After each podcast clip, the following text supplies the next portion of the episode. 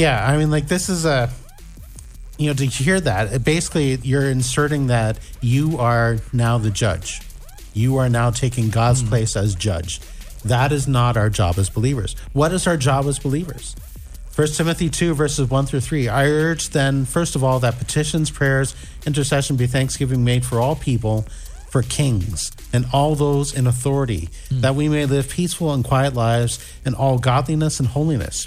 This is good and pleases God our Savior. So, you know, for, for Christians to hope Yeah. that a leader like even you know someone like Putin who's doing what he's doing uh, to uh, go to a special place in hell that's not the heart of God.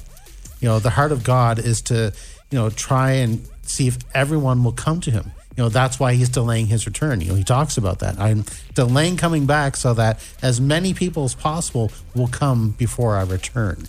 And then you know here's the thing Psalm 109.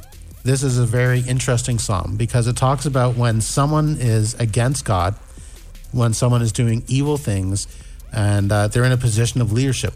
We can pray for them to be removed and another take their place. Um, you know, it's a very, um, it's a very harsh psalm, I would say. Um, so, you know, if you're going to look at it, look at the whole chapter of Yeah, make Psalm sure you're not aligning with the wrong forces and praying people out just because they preach something that made you feel convicted. Yeah, you have to read the whole chapter and realize what it's all about.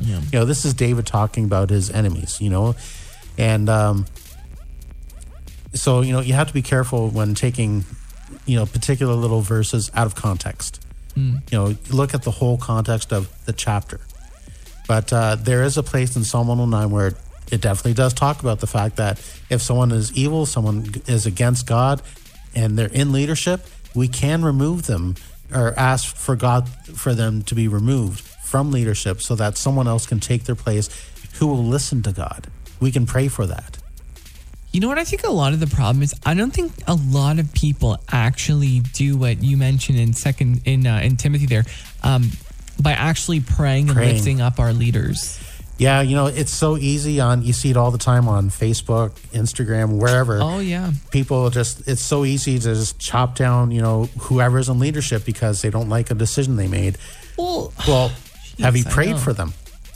You know there's the first question. If you haven't well then stop what you're doing. Yeah. stop all the complaining. Go pray for them first. I was driving through um I was driving through a town and I see all these flags out on the yard and you know what those flags said. oh yeah i've seen them. And it's like yep it was like man like, Like- I don't know. like i i just- can it just understand shows a the, lack the of anger class, yeah. yeah. like i understand the anger behind it but to express it that way and um, i'm hoping that the person is not a believer who has that No, no, no.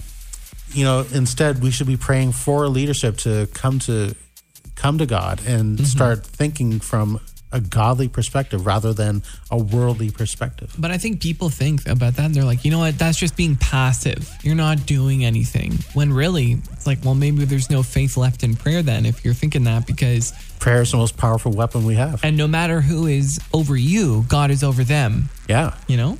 you know it's like that song you know the things that we're afraid of god you know Yeah, they're afraid of god Yeah, yeah.